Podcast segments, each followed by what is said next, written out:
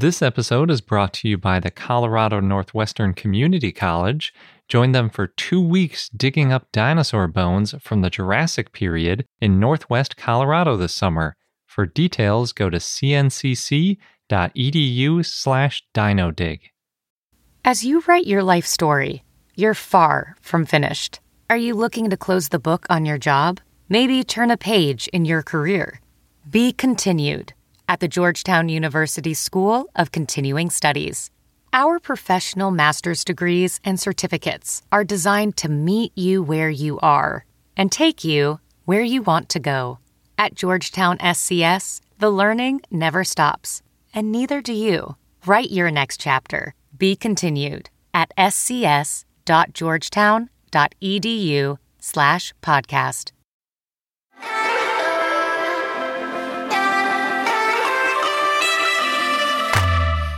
Hello and welcome to I Know Dino. I'm Garrett, And I'm Sabrina.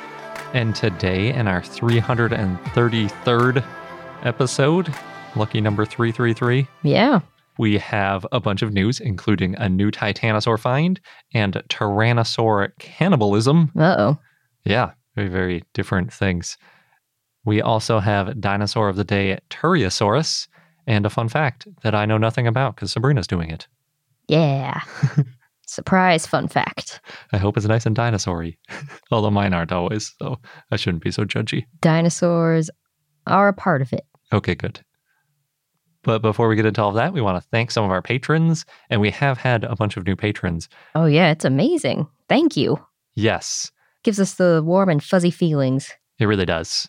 And we want to thank some of our patrons. We're not thanking any new patrons this week because I'm working out which shout out names to give some of the new patrons. But next week, I'm sure there will be some new shout outs. But for this week, we have Neil Ovinator, or maybe Nilo Venator, depending on where you're from. Also, Bill Jago, Trent Carbajal, Kessler, Gordon Adon, and Jackie Cephalosaurus, Robert, Gemetrodon, Argentrinosaurus, Kyle, and Rohan. Nice. So, yes, again, thank you so much for all of your support. It not only does it make us feel good, it allows us to keep this podcast going. Yep.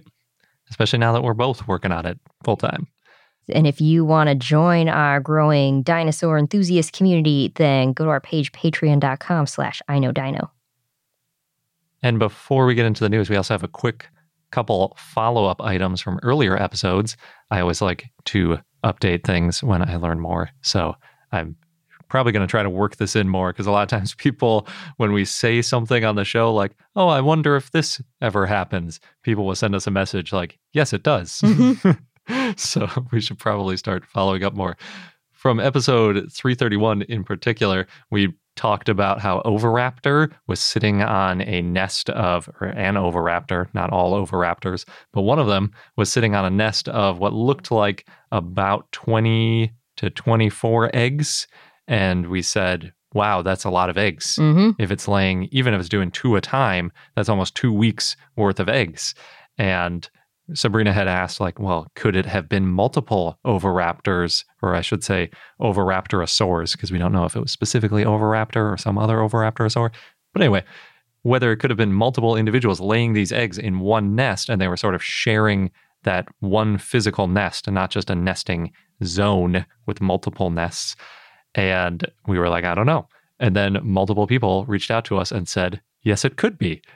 And among the feedback we got was that the acorn woodpecker, long tailed tits, which are a type of bird, and chickens have all been observed with multiple parents sharing a single nest. That's really cool.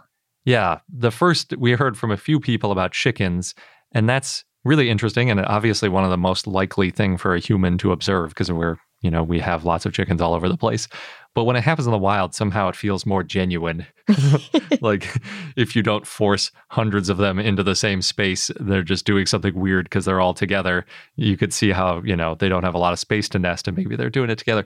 But out in the wild, birds do this too. In fact, one listener shared a great quote from Sloan in the 1990s, quote, plural cooperative breeders flocks of 10 to 40 individuals can have many simultaneous nests each attended by two to six individuals.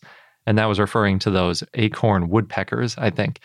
That's just such, I don't even know how to wrap my head around that, that there are up to 40 individuals sharing multiple nests at the same time all over the place. Well, another one of our listeners told us that they have guinea fowl, about 20 of them that sometimes lay in the same nest, and they've had 40 eggs in there at the same time. Oh, man.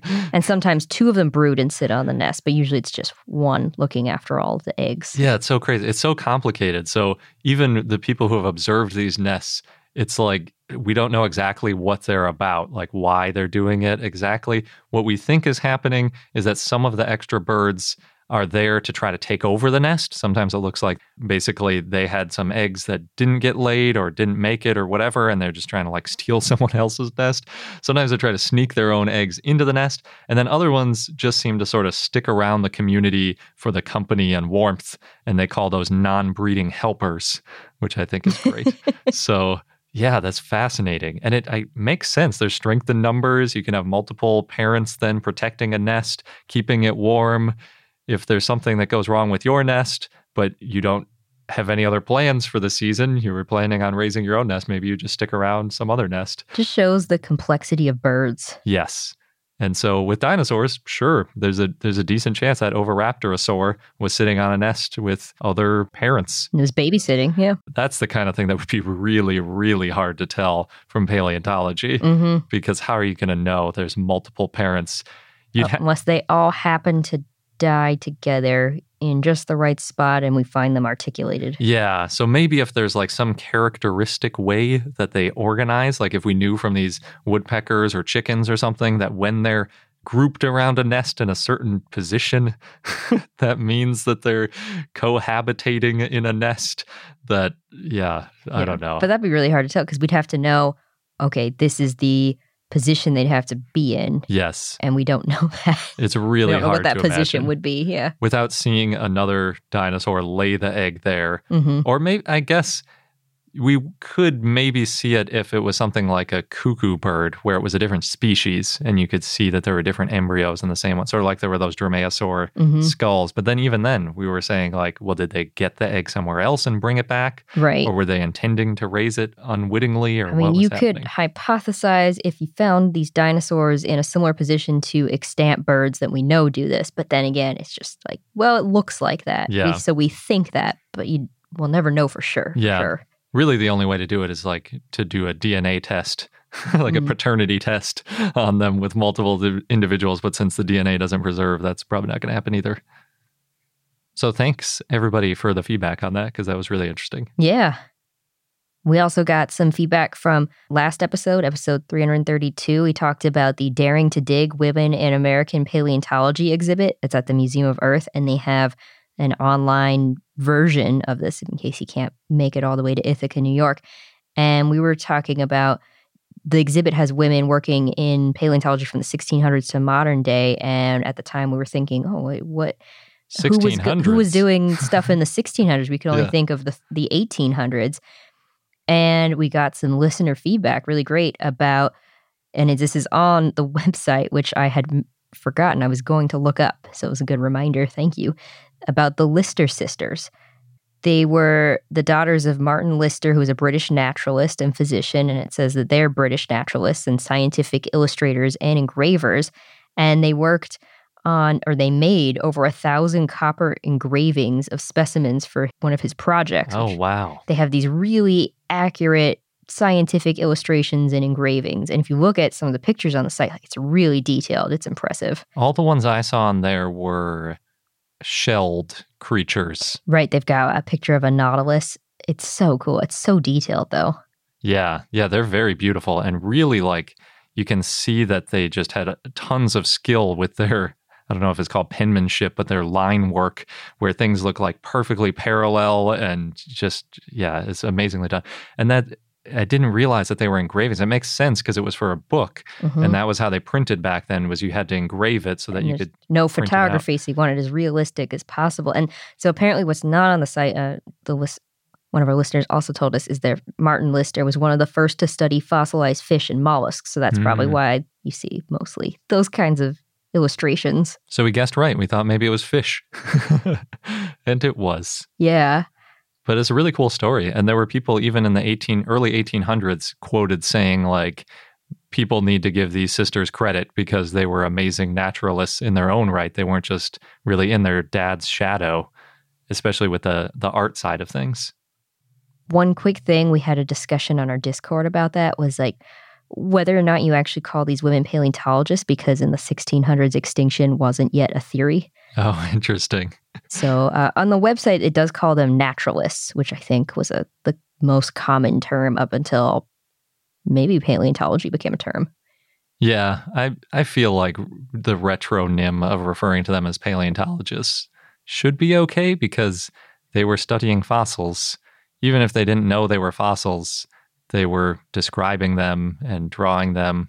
Like, would they be upset about that? I guess maybe. Maybe I could see an argument for both ways. Yeah, So yeah, I think naturalists make the most sense. but it seems wrong to say like if you are making a list of female paleontologists to exclude them because the word paleontologist wasn't invented yet. Oh well, they're not excluded. Yeah. They're still they had a lot of value to bring, and they were doing it in the 1600s, which was amazing. But I mean, the the website, the exhibit is called "Women in Paleontology," but when you dig into these stories, sometimes they say, "Oh, these naturalists." Gotcha.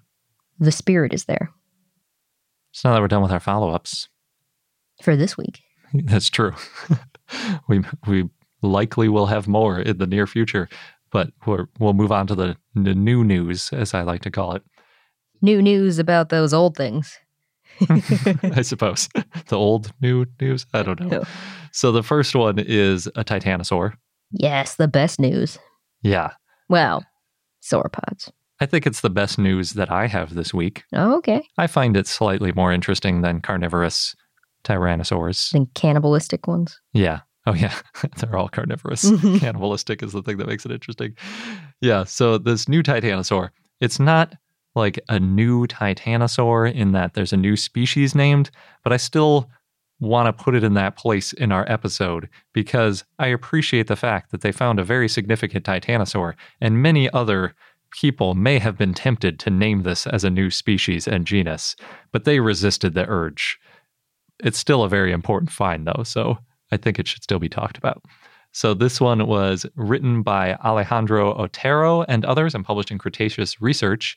And unfortunately, Cretaceous Research is not open access, but there was a really good write up on paleonerdish.wordpress.com. Oh, yes, that's a good site. I hadn't, I don't remember seeing it before. It comes up from time to time in my alerts. Oh, cool. Yeah, they're a Argentinian paleontologist. So this is an Argentinian find, which is why they covered it.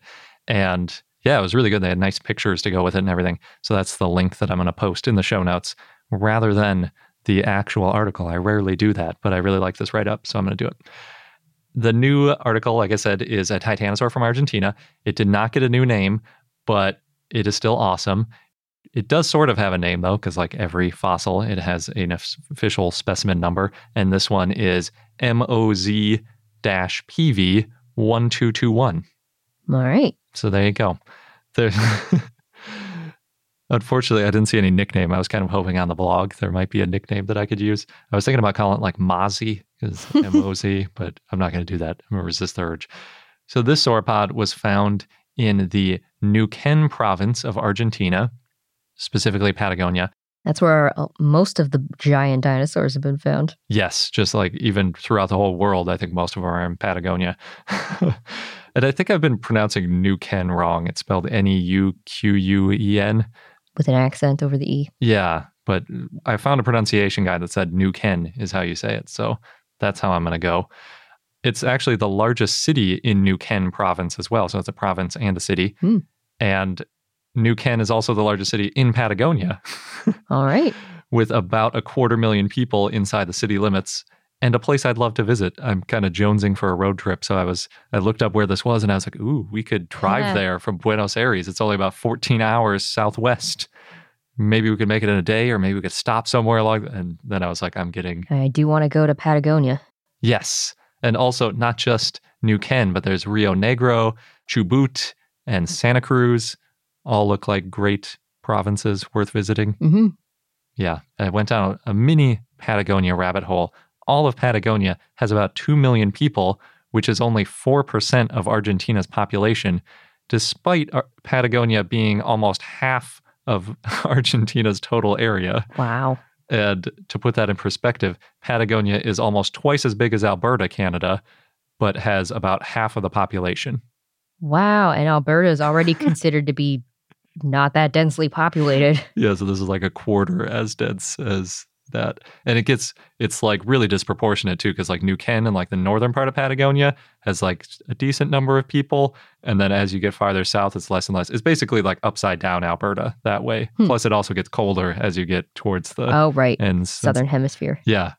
So I was thinking of it like Alberta, and then I realized, oh, it's actually bigger and less dense. So it's even more Alberta y than Alberta.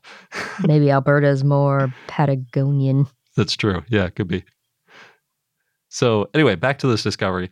It was actually found in 2012, but being a massive titanosaur, it takes a little while to get it all out, get it prepared, get it described, and all that. hmm There's these great pictures, basically the whole team working on it, you know, like half a dozen to a dozen people. Oh, do they have those pictures of people laying next to one of the bones and then the bone is longer than them? Well, you need like multiple people because it's most of it is a 16 vertebrae series. Oh, the neck. So it's really it's like basically most of the neck of this really large titanosaur in situ. Do they know if they got all the vertebrae in the neck? They didn't get so they got C3 to C18, they think. So Okay. C1 is barely even a bone right at the base of the head Mm-hmm. and then C18 is like close to the shoulders but not quite all the way there. So Okay. they're missing the ends of it. So it's just a couple, though. Like they're pretty sure they know. Like you could guess how long the neck would be. Yeah, they've got a pretty. I mean, the amount of neck, it looked like quite a few meters of neck that they had in the dig site. And it's like in that position. So they're all kind of like perched around it. It looks really cool. I, I love the look of this find. And I should also mention it's in the Candeleros formation, maybe Candeleros, which is 98 plus or minus a million years ago. So it's like right at that middle point of the Cretaceous, basically.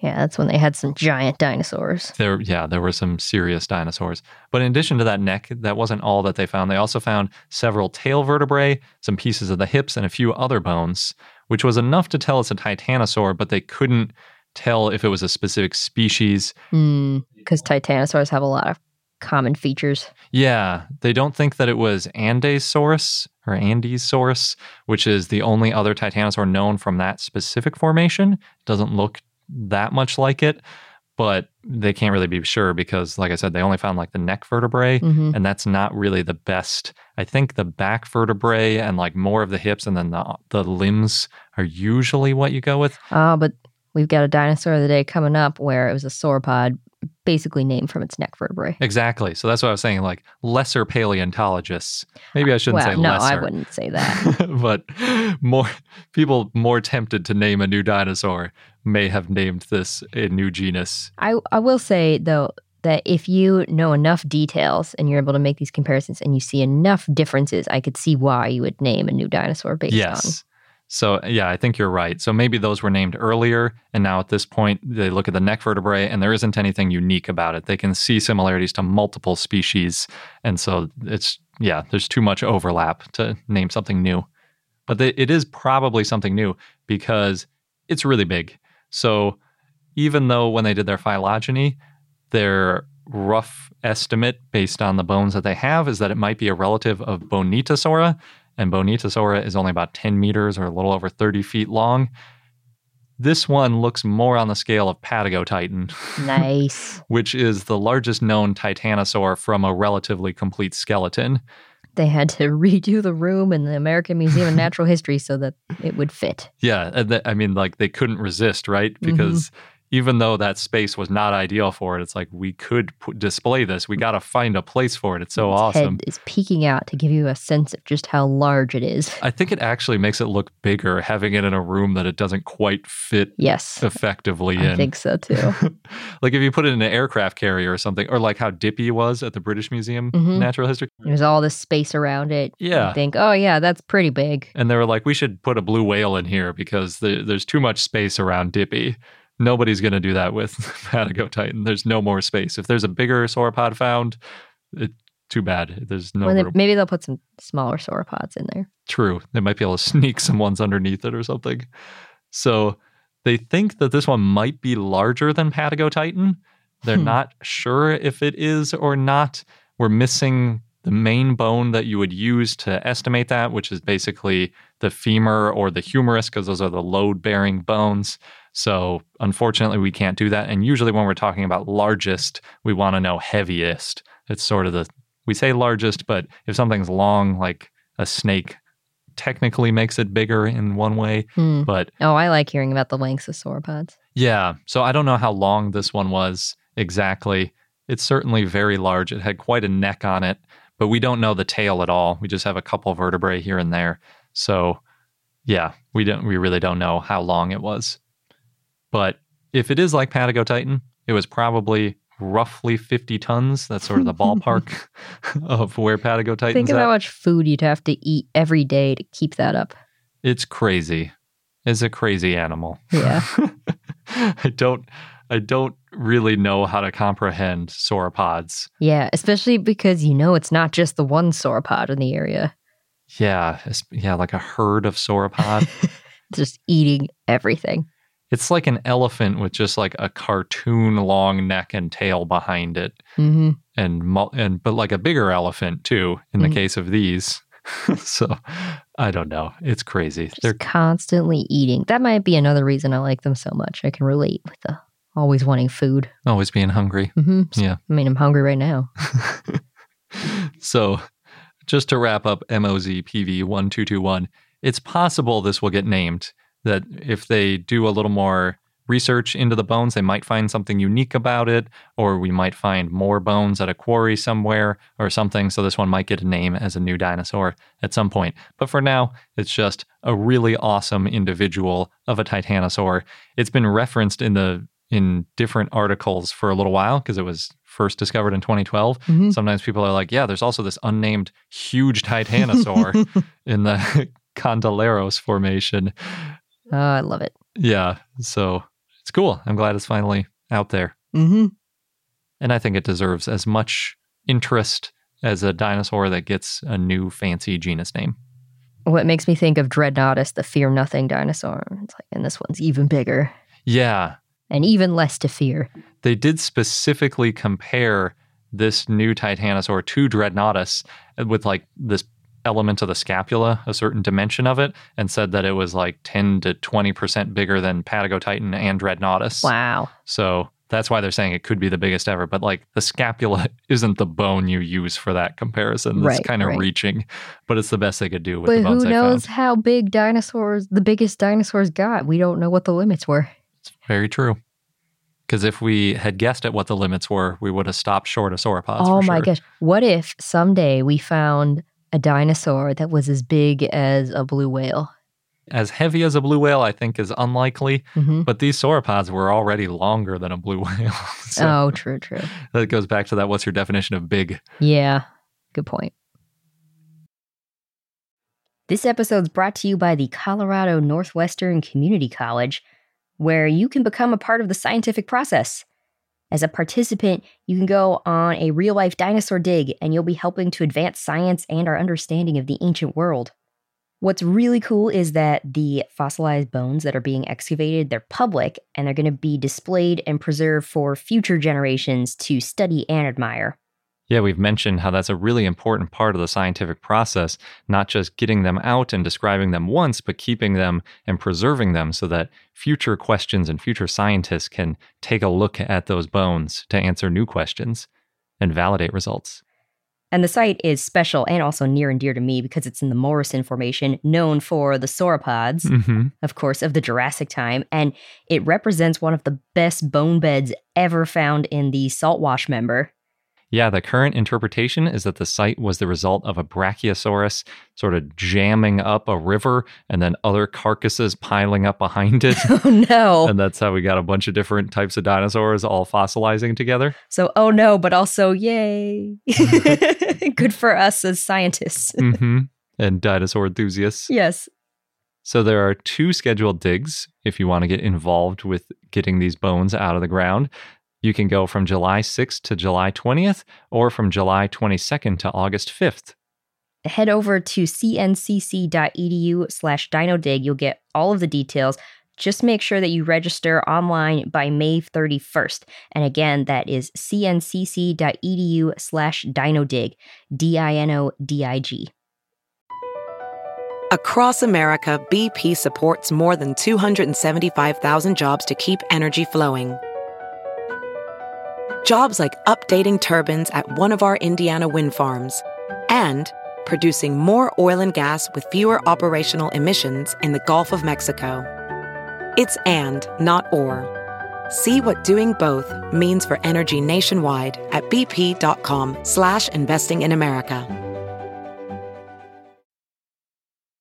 As promised, up next, I've got our cannibalistic tyrannosaurids. Hmm. This article was written by Sebastian Dalman and Spencer Lucas, and it's published in the New Mexico Museum of Natural History and Science Bulletin 82. Cool. It's quite a name for a publication. Well, the 82, yeah. well, I mean, that's just the number of the. Oh, like the issue number. Yeah. Anyway, these cannibalistic tyrannosaurids. We've talked before about cannibalism in Tyrannosauridae. Mm-hmm. I think Majungasaurus. Oh, that's not a tyrannosaurid. Oh, I'm sorry. I'm thinking of just carnivorous dinosaurs. You're right. Cannibalism. Yeah, Majungasaurus was the very first well known, I almost said tyrannosaur, large theropod for Mhm. sure. Maybe even, I think it was just the first well known cannibalistic dinosaur, period.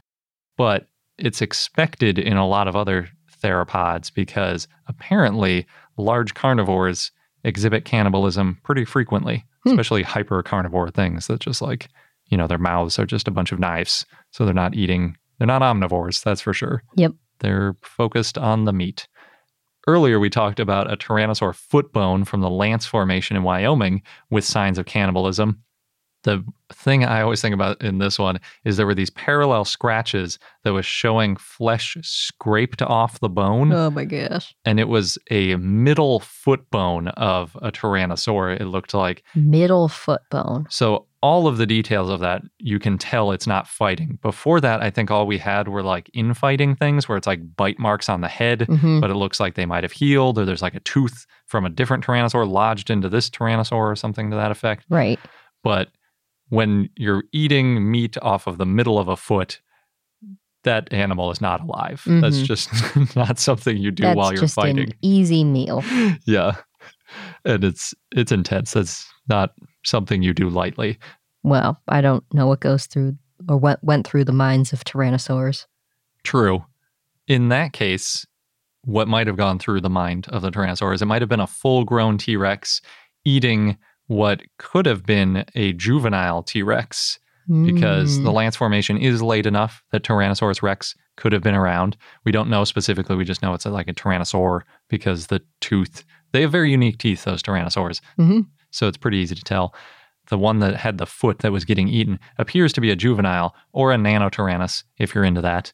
Just a small enough foot bone that it wasn't a full grown T Rex. But the tooth pattern seems like it could have been an adult chewing on a juvenile, potentially. Do we think that because that's not a full meal for for a full grown T Rex, it's a snack.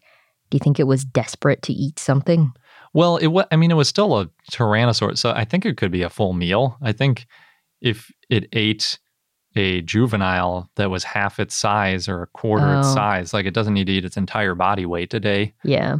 So it could have been a snack. We don't know though if it killed it to eat it or if it was scavenging.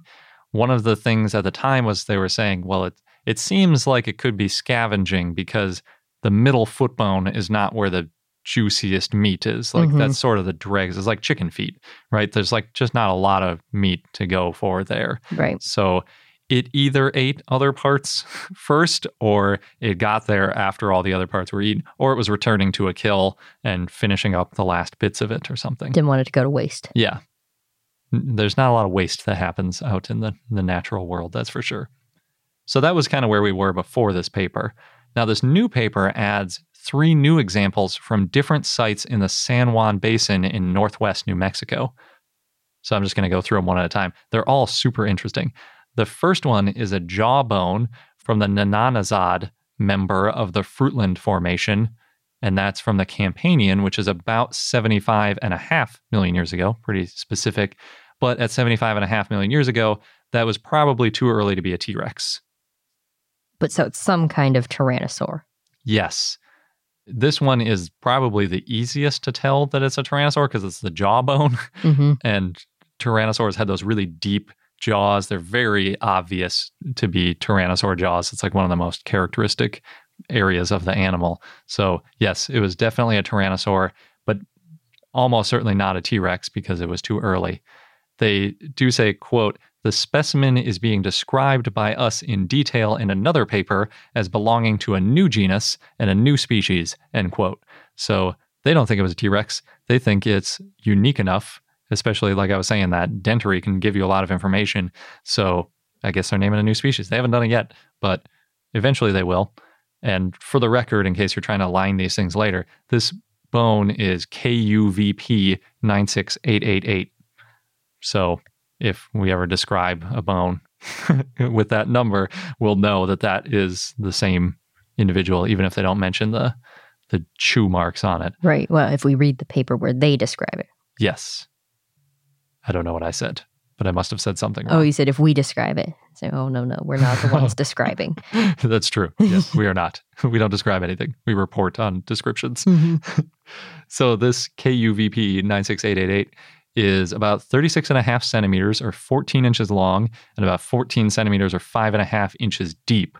And that's just a partial half of a jaw. oh, my goodness. So I was thinking about it. I mean, T Rex heads can be like four feet long, right? And the jaws are most of that length. hmm So this is not really a full grown T Rex scale, but it may have been full grown for whatever was around 75 million years ago, you know, five to seven million years before T Rex. They gave an estimate on its body length and they said that it was over 10 meters, which would make it over 30 feet. And they do think that it was probably an adult. Not sure why. I'm sure that'll be in the next paper. hmm But the important thing about it for this paper is the bite marks on it. So it has a bunch of parallel bite marks around the jaw. One of them is three inches long and it starts out relatively narrow across, just three millimeters about, but then it widens as it moves to the edge of the jaw, the jawbone, Mhm. and it reaches five centimeters or two inches wide and quite deep at the edge. So Wow. Tyrannosaurs were the only things we know that had wide and beefy enough teeth to carve out that much bone out of a jaw. So that's why we're pretty confident that this one was bit by another tyrannosaur, and we can tell by the jaw shape that it was a tyrannosaur. And that's why we think it's evidence of cannibalism. But interestingly, there were lots of other marks on the jaw, including about a one inch diameter puncture that goes all the way through the bone oh, of the jaw. Oh my gosh. Ouch. And they describe that one as a combination of drag and puncture.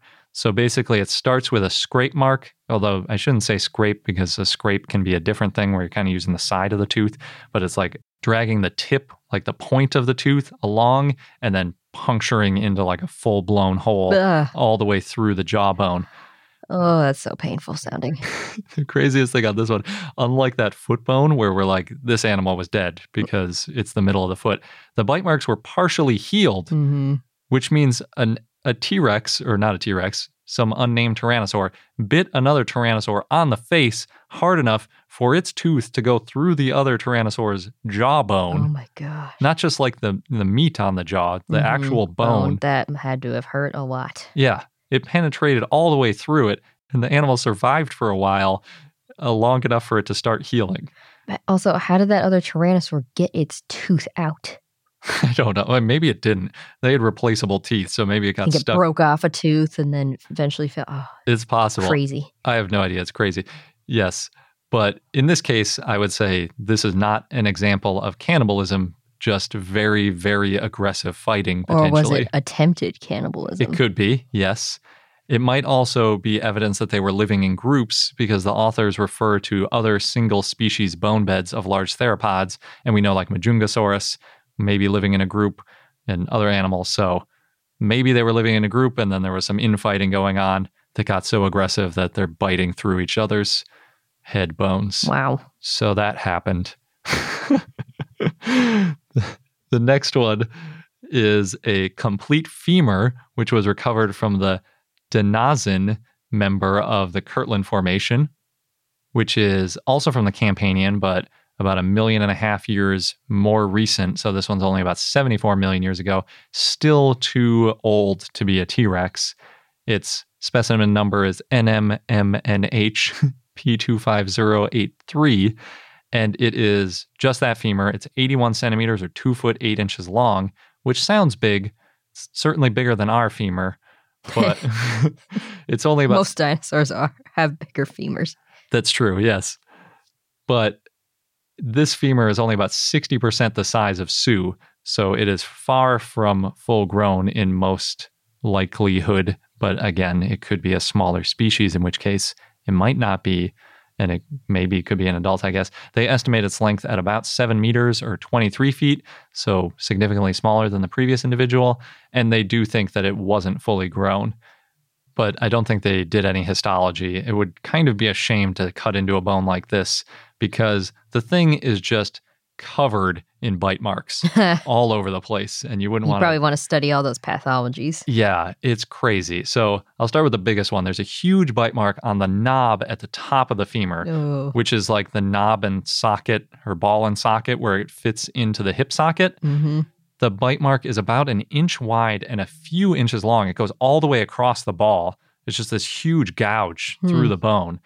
And then there are just smaller bite marks peppered all over the rest of the femur. They're like down the side, there's like eight parallel marks at one point, down near the lesser trochanter, and then on the bottom, there's a bunch of marks too. Did it say if it was looked like it was healed or healing? well, so in this case, in order to get their tooth on the ball part of the femur, hmm basically the femur is no longer attached to the hip at that point. oh, okay. So this is a potentially a leg removal technique oh my god. where it was eating the leg of another tyrannosaur because again these teeth mark match tyrannosaur teeth so it looks like a tyrannosaur chewing on another tyrannosaur hmm and they said that it's possible that it was trying to cut the leg free so that it could eat the leg easier obviously you know if you're trying to get around to the underside of it or chew on it in different ways then it would be useful to do that and maybe that's why there's this huge scrape mark there maybe it was using its teeth like knives Mhm. to cut it free and then get it off and then afterwards if that was what happened it just chewed all over the place. I'm imagining it like a dog just chewing on a bone. Like that's basically what it was doing, just gnawing all over the place. There are all sorts of different short drag marks and puncture marks and lots of stuff all over the bone. And there was no healing anywhere. So, yes, to answer your question, it did not survive. This is either scavenging or a recent kill that was being eaten, Hmm. not a living animal that was getting chewed on. Hopefully, it died more peacefully. Yeah. yeah, hopefully before it got its leg bitten off.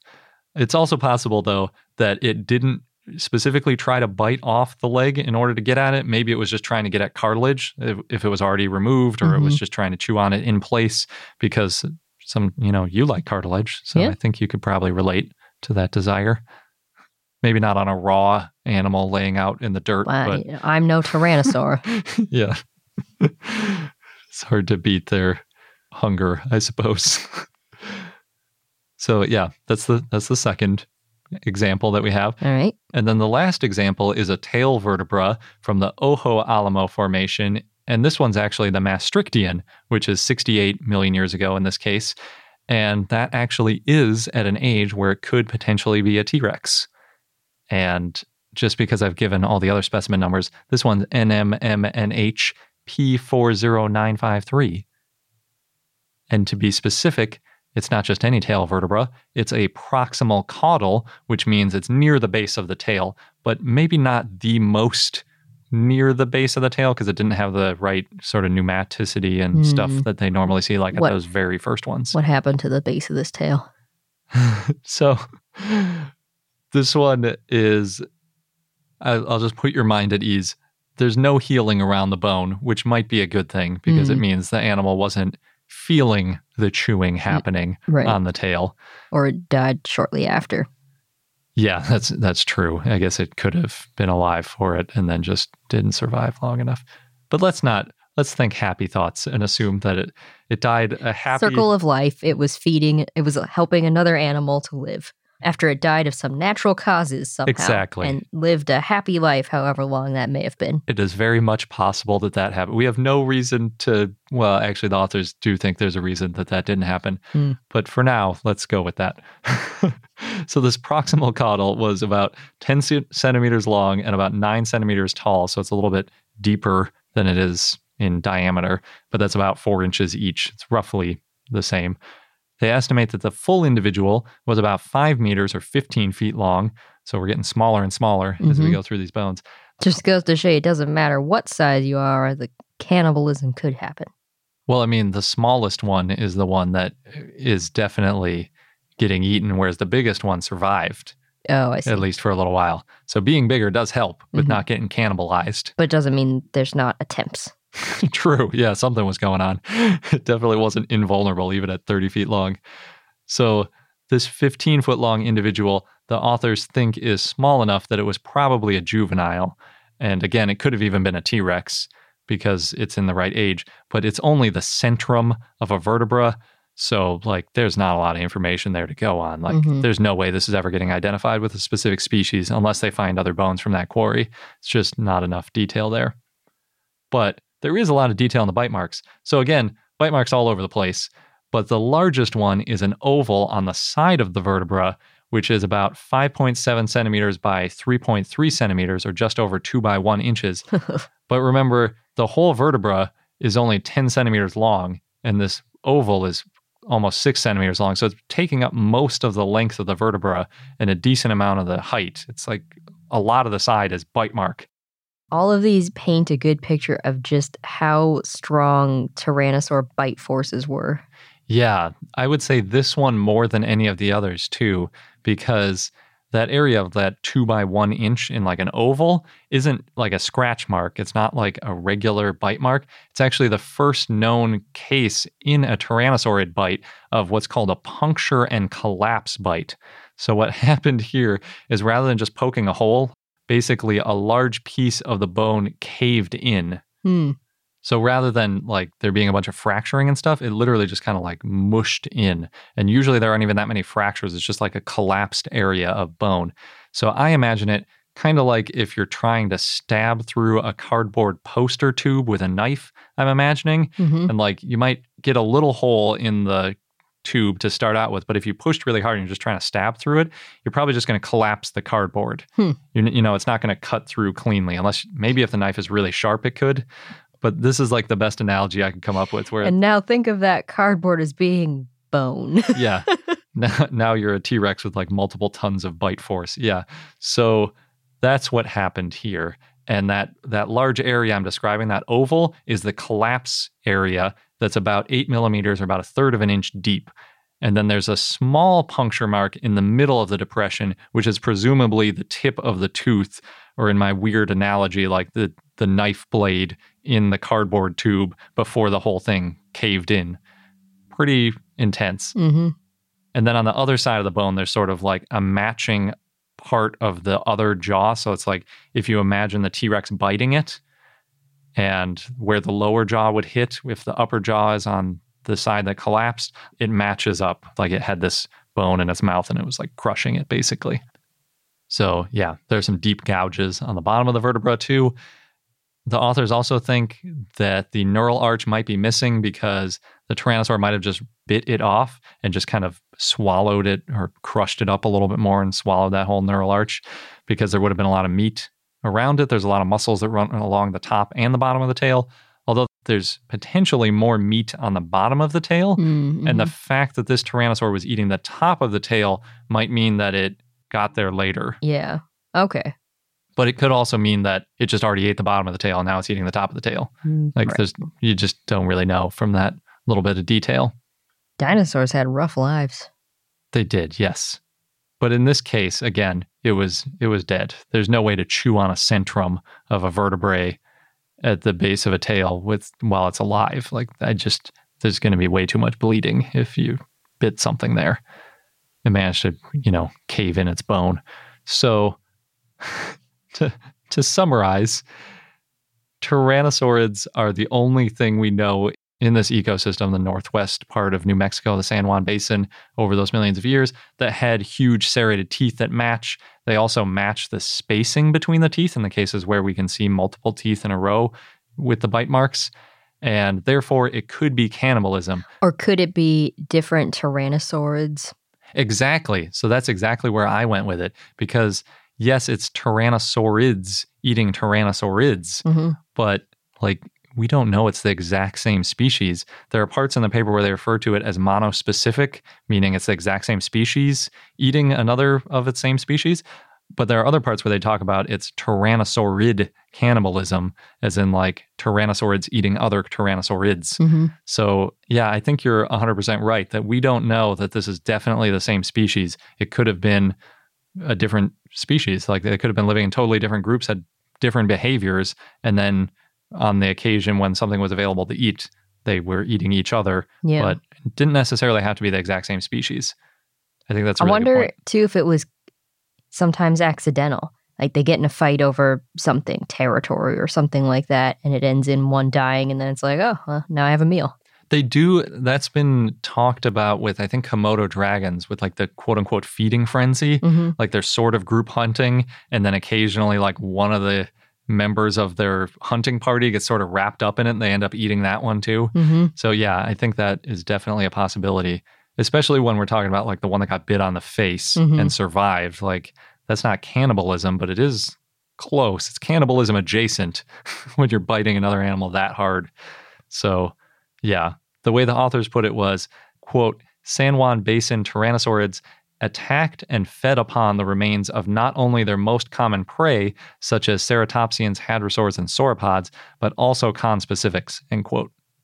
I think, yeah, it mostly tells us that they were often fighting. Yes.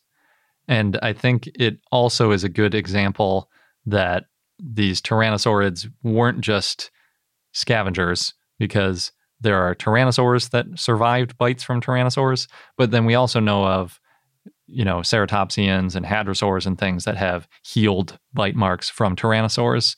So yeah, they were they were an aggressive group hmm of animals. And I'm glad they're not around now because I don't want to deal with them.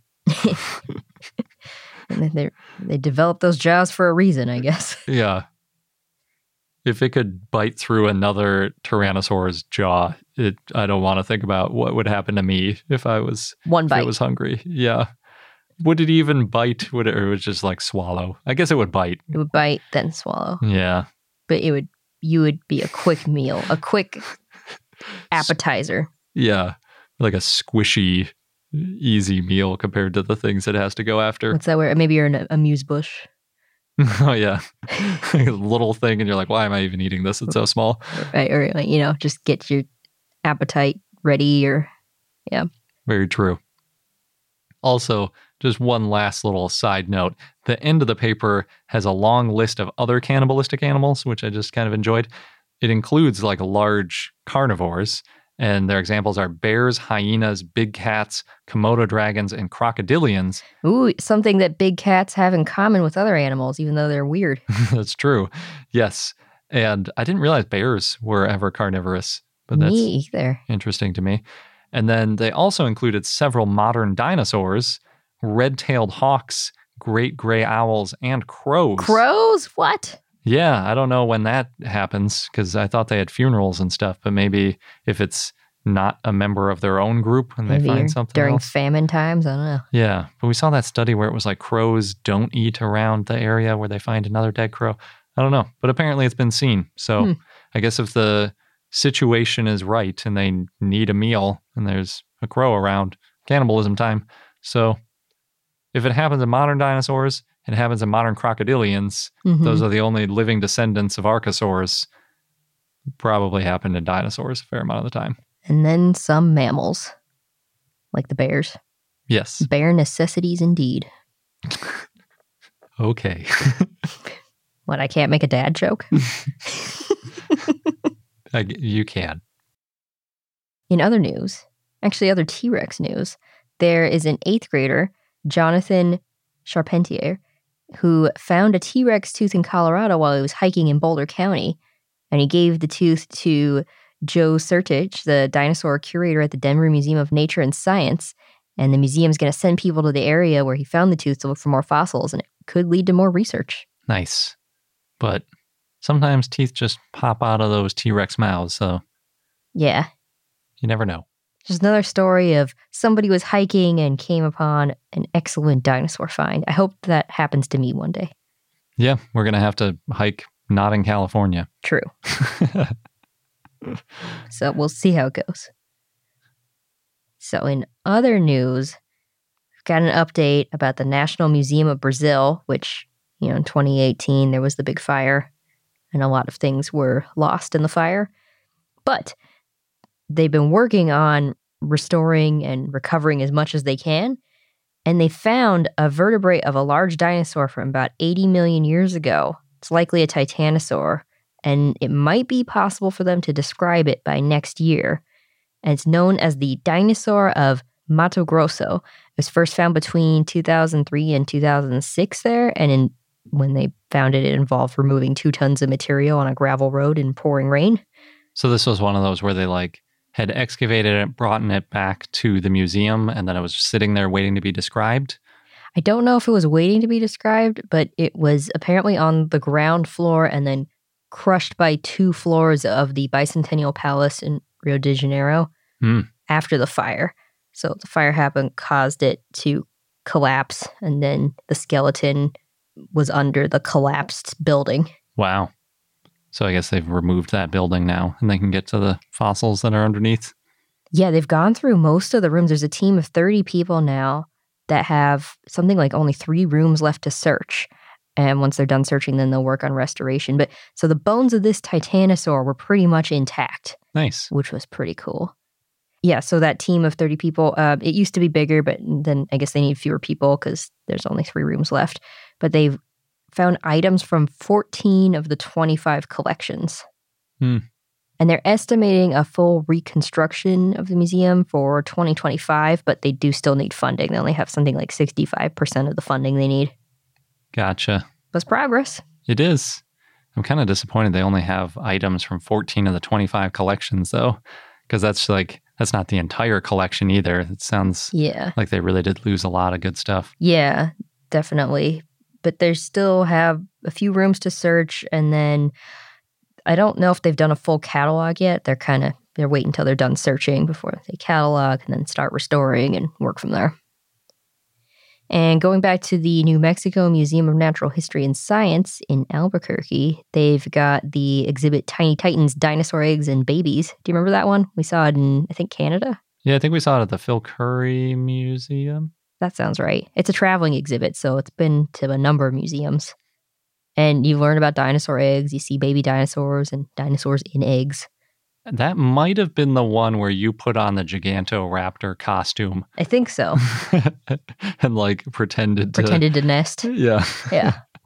With the wings. Yeah. Yeah. I'm going to need to post that picture on our Discord. to find it somewhere in our archives. it's a good one. So the website says the exhibit's been extended, but I didn't see any dates for how long it'll be there. But the museum made a virtual tour of the exhibit. So if you can't make it to New Mexico, you can go on this virtual tour. I can't, so I guess I will. Yeah. You can compare, see if it's how you remember it. You look through, you can see what it looks like in the museum, and then you read information about the art, and then there's interviews with the artists and some video content. That's pretty cool. In Montana, the Two Medicine Dinosaur Center is going through some changes. So the biggest one is it's now called the Montana Dinosaur Center. Yeah, when you first told me this, I was like, "That's too bad." I like I like two medicine because it's such an important formation and everything. But then the more I thought about it, the more I realized, well, if you have medicine in the name of a museum, people are going to get completely the wrong impression. They might not think of dinosaurs or Yeah. paleontology. no one, no passerby realize it. Like their sign is good now because it's like dinosaur museum. It's got like pictures of dinosaurs and stuff on it, but the title really doesn't to the public evoke the sort of dinosaur sensibility that you're trying to get to. Well, it also gives people the name Montana Dinosaur Center a better sense of where they are because Two Medicine, you don't necessarily know that's in Montana. That's true, yeah. And they don't just dig at the Two Medicine formation, they also dig at Hell Creek and Judith River. So it's Mm. more encompassing. But they are located at the Two Medicine Formation. Yeah, but they do work in a bunch of areas. Gotcha. Yeah. That makes sense. And they also have an all female executive committee for the Montana Dinosaur Center, which Oh, is also new for them. Yeah. And this committee is working on a six to eight month plan to grow the museum and have it reach more people. And one of their goals, and I think this has been their goal for a while because I remember them telling us before, Yeah. to be a Bureau of Land Management repository, which would allow them to dig on state lands. I think they might dig on them now, but they're not allowed to actually keep the fossils at the museum. They have to hand They them over Store to. them elsewhere. And I think there's only two I think it places. Goes to Museum of the Rockies That's usually. that used to be the only one, I think, but maybe Ekalaka is the other one. There's like one or two others in Montana Hmm. now, but yeah, it's a it's a small handful. Out of all the dinosaur museums in Montana, not very many of them are allowed to store stuff from state lands. so- Yeah. So they're working on it. They do need to update their facilities still to meet the requirements, but Yeah. they're working on it, which is cool. And if you're looking for something to do this summer, you can book digs with them now too. They have digs from May until September. nice. And that's where we went on our dig. Yeah, we did, we did, we did like a afternoon dig. Or think actually it was a full day. hmm There was an option to do a half day, and we were like, no, we're gonna really get into it. We're gonna do one full day. Yep. Whereas a lot of people do like a week is a more normal amount. but Well, yeah, but we were trying to get to many museums in a short amount of time. this is true. We only had a week for our whole road trip. so, yeah. yeah. Sure, most of our listeners would be better at it than me. Yeah, me too. Better than me or better than you? Better than me. So, in other exhibit news, in Illinois, Brookfield Zoo has its Dinosaurs Everywhere exhibit, which we've actually talked about before, but I'm bringing it up again because it's back and it's going to be around until September 6th. And as a quick reminder, it's 40 animatronic dinosaurs in a 216 acre park. Oh, it's a big one. Big one, yeah. So they have like Argentinosaurus as one of them, yeah. Because when you have that many acres, why not throw a a giant one. enormous dinosaur in the mix? Yeah. And what's new this time is they've added 12 mini Brontosaurus named Bonita along their dinosaur trail. All 12 of them have the same name. That's how it sounded in the article. That's weird. Maybe it's like how we've seen competitions where you have a statue of, I think we've seen it with Triceratops, but also non dinosaurs, like a cow or something, and you have like 40 cows around a town, and every each artist paints it differently. Maybe that's what they did with Bonita. that It's all Bonita, but looking different. Hmm, could I- be. I, couldn't find too many details. Yeah. In Massachusetts, Six Flags New England has an exhibit called Dinosaurs A Walkthrough Experience that's going on from now until May 23rd. And it's this self paced, they say virtual educational tool. It's virtual in that you you scan QR codes to learn more about the dinosaurs that you see while you're walking. That's confusing. Because there are a lot of virtual tours that mean you're not totally actually virtual. Yeah, yeah. so they've got 20 animatronic dinosaurs, and in the pictures I saw Dilophosaurus and Stegosaurus. And they've also got dinosaur themed activities and puppets. No rides are operating yet in the theme park. So it seems like it's all about the dinosaurs at least until May 23rd. They've pivoted from roller coasters to dinosaur animatronics. That's interesting. Maybe it's easier to social distance. Probably, yeah. Yeah. It's hard to stay six feet away when you're on a roller coaster. Mm-hmm. But it's cool that they're using dinosaurs.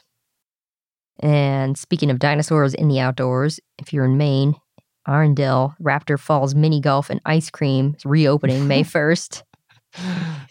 I really like Mini that golf combination. And ice cream. Yeah. So it's a mini golf course full of animatronic dinosaurs. And based on the pictures, they've got at least one sauropod and then a raptor hatching out of an egg and a T Rex. Like it's all dinosaurs. So many dinosaurs. Nice. And then in Citrus Ridge, Florida, you can vacation at something called the Raptor Retreat, which is you book a house and it's completely dinosaur themed. Interesting. and they have themed areas in the house. So, like, one area is the museum theme, and there's signs and art, and there's a hatched egg on one of the tables. One of the beds sits inside the mouth of a T Rex skull. Obviously, the beds are custom made. There's a carnivorous dinosaur, I think a T Rex sculpture that you know looks like it's coming out of the wall, and then the bottom half, the downstairs, is bones, and then it the top half upstairs it shows the flesh and the skin. oh, weird. Yeah. and the bedrooms have different themes. So one is dinosaur nests, and the bed's coming out of a hatching egg. Uh, another's a stegosaurus room, and then there's even an extinction room, which I don't think I'd want to sleep in, but it's got fog above the bed. And the rooms have sound effects. It sounds like a pretty intense theme. Yeah, that sounds more like a theme park situation, like a ride or something, than a place you'd. Vacation Live. and, and stay and sleep. Yeah. I'm not into it. I would not want to stay there. I don't think it's too much. I wouldn't mind touring it. Yeah, Maybe for one night. I don't know. maybe. Yeah, sometimes when I hear about these things like, oh, this dinosaur thing in a house, I'm like, I want that. I want to do that in my house. Not, Not this one. No. Yeah. Yeah, there's a lot of other dinosaur things you want to do. Yeah. And then last in the news, if you're fans of The Flash, the comic, as well as dinosaurs, in the latest issue, this is a potential spoiler. So if you're reading it, maybe skip this. But in the latest issue, they've got Wally West being hunted by a speedster dinosaur. Speedster is like the things that move all fast, like the Flash. Yeah, exactly. So Wally, I guess, wants to get rid of his speed, and while that's happening, there's this anomaly in the speed force that sends him back in time. But his connection to the speed force isn't that reliable, so he accidentally, quote unquote, infects a velociraptor, and that makes that raptor a speedster. And there's one of the images that shows the velociraptor chasing Wally, and they're probably running really fast because there's lightning all around them. There's blur lines. Yeah, That's interesting. Why I was thinking, and I don't know how much they go into this, but think of all the dinosaurs that that raptor could successfully hunt with its super speed. It, it's everything. Yeah. If you can go that fast, like, I mean, even the Flash, it's the same things he could hunt if he mm-hmm. had a knife, basically. But man, these these premises for the Flash are really out there. Oh, I like when they cross over with prehistoric times and then think about what could happen. Yeah, that is crazy. Hey, it's Kaley Cuoco for Priceline. Ready to go to your happy place for a happy price? Well, why didn't you say so? Just download the Priceline app right now and save up to 60% on hotels. So, whether it's Cousin Kevin's Kazoo concert in Kansas City, go Kevin, or Becky's Bachelorette Bash in Bermuda, you never have to miss a trip ever again. So, download the Priceline app today. Your savings are waiting. Go to your happy place for a happy price. Go to your happy price, Priceline. CarMax is putting peace of mind back in car shopping by putting you in the driver's seat to find a ride that's right for you. Because at CarMax, we believe you shouldn't just settle for a car, you should love your car. That's why every car we sell is CarMax certified quality so you can be sure with upfront pricing that's the same for every customer. So don't settle. Find love at first drive and start shopping now at CarMax.com. CarMax, the way car buying should be. And now on to our dinosaur of the day, Turiasaurus, which was a request from Real McCoy's 19 via our Patreon and Discord. So thanks. It was a sauropod that lived in the late Jurassic, early Cretaceous in what is now Teruel province in Spain.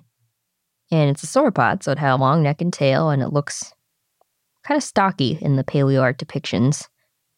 Originally, it was estimated to be 118 to 128 feet, 36 to 39 meters long, and weigh 40 to 48 tons. Whoa. And the articles at the time that it was announced that it was about the weight of six to seven adult male elephants. Yeah, that's a big boy. But then later estimates said it was 98 feet or 30 meters long and weighed 50 tons. So it got heavier but shorter. Yeah.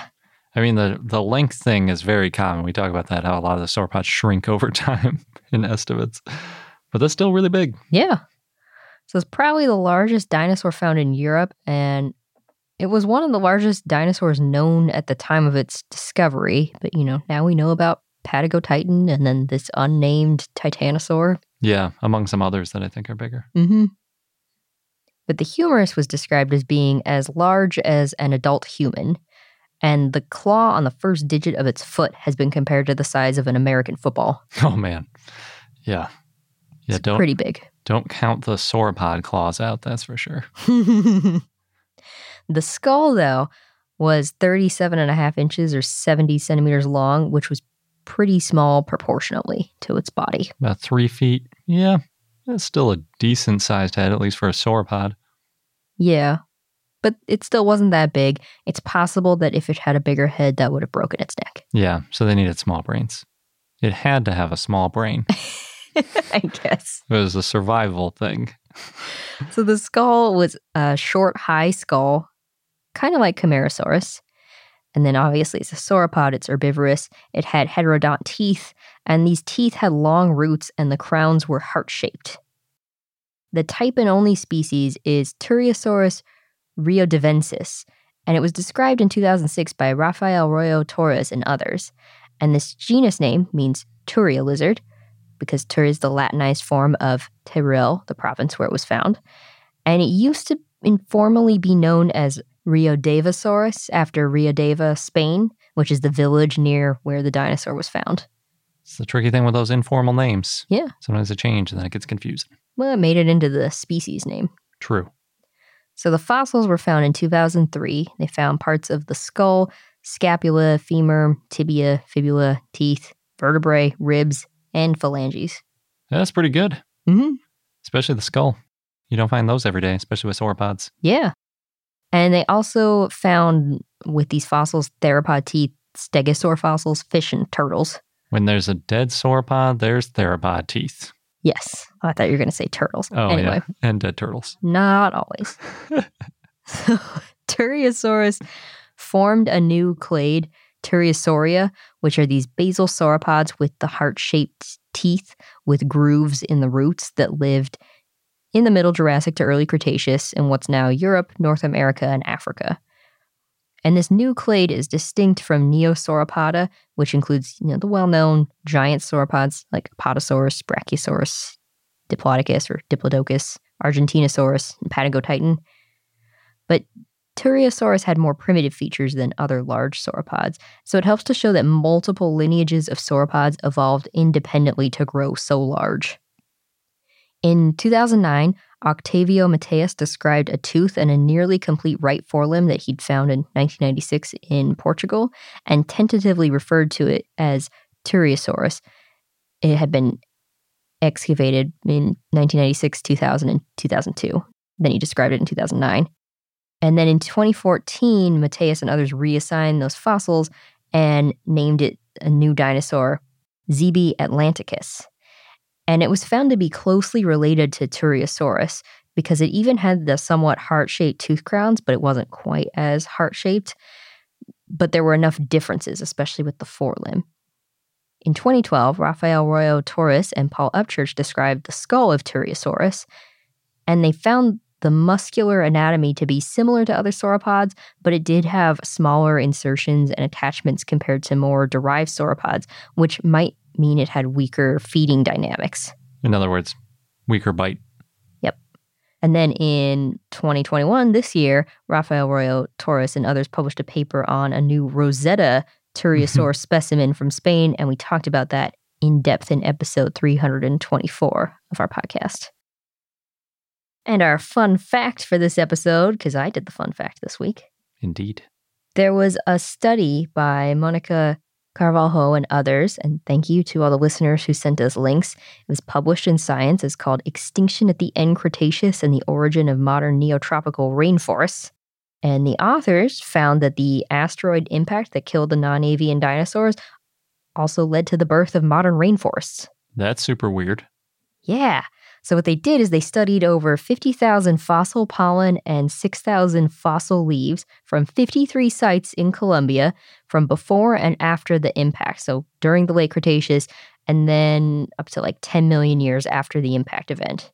And they found that before the impact, there were a lot of conifers and ferns. But after the impact, plant diversity declined by 45% and then didn't recover for about 6 million years. And after the impact, there were fires that probably burned for a few years. Oh, yeah. And even if the fire wasn't burning, there wasn't as much sunlight. So we think that a lot of plants weren't able to grow and it was really cold. Yes. It's a big reset button on the area for sure. Oh, yeah. Lots of extinctions. I mean, the non avian dinosaurs were obviously went extinct, but also what went extinct were seed bearing plants, a lot of seed bearing plants. Interesting. So then this paved the way over the next six million years for a new type of plant, the angiosperms, the flowering plants. So these types of plants grew into forests that had a thick canopy. Because before the impact, the trees that grew had more space between them and they didn't overlap at the top. So the forest looked very different before and after the impact. Oh, that's really interesting because I always imagine dinosaurs in, under a canopy when they're in a forest. Mhm. And we've even seen depictions of that, like some of the early claymation, like the Phil Tippett thing. Yeah. It was dinosaurs walking in like a canopy type forest. And we talked before about like how did sauropods live in like this dense area? Like how could they maneuver around and stuff? But it sounds like maybe they didn't have to because it was a different kind of forest. Well, so there's a few ideas on why this happened. And it could be one of these ideas or maybe a mix of these ideas. Maybe none of them, but you know. Anyway, these are interesting theories.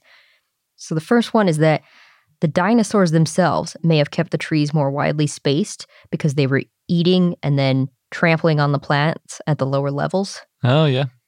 Or like knocking over trees if there were too many of them in the way. Yeah, just like Earl Sinclair. Yep. Another idea is there was a lot of falling ash, which enriched the soil, and then that made it better for these fast growing flowering plants. And then these plants competed for light and made dense canopies as they're competing for the light. Yeah, but there were fires before, so that seems like a little bit of a stretch. It could be that it contributed, though. Hmm. And the third idea is that flowering plants had an opportunity to take over once the conifers and ferns were gone, which is really similar to how mammals thrived after dinosaurs. Yes, for sure. That's what I was thinking. Like that, the scorched earth of all the fires and then no sunlight and all those issues and the cold temperatures and stuff is a big reset button. And then it just so happened that angiosperms were the ones that managed to take advantage of it. And then, Mhm.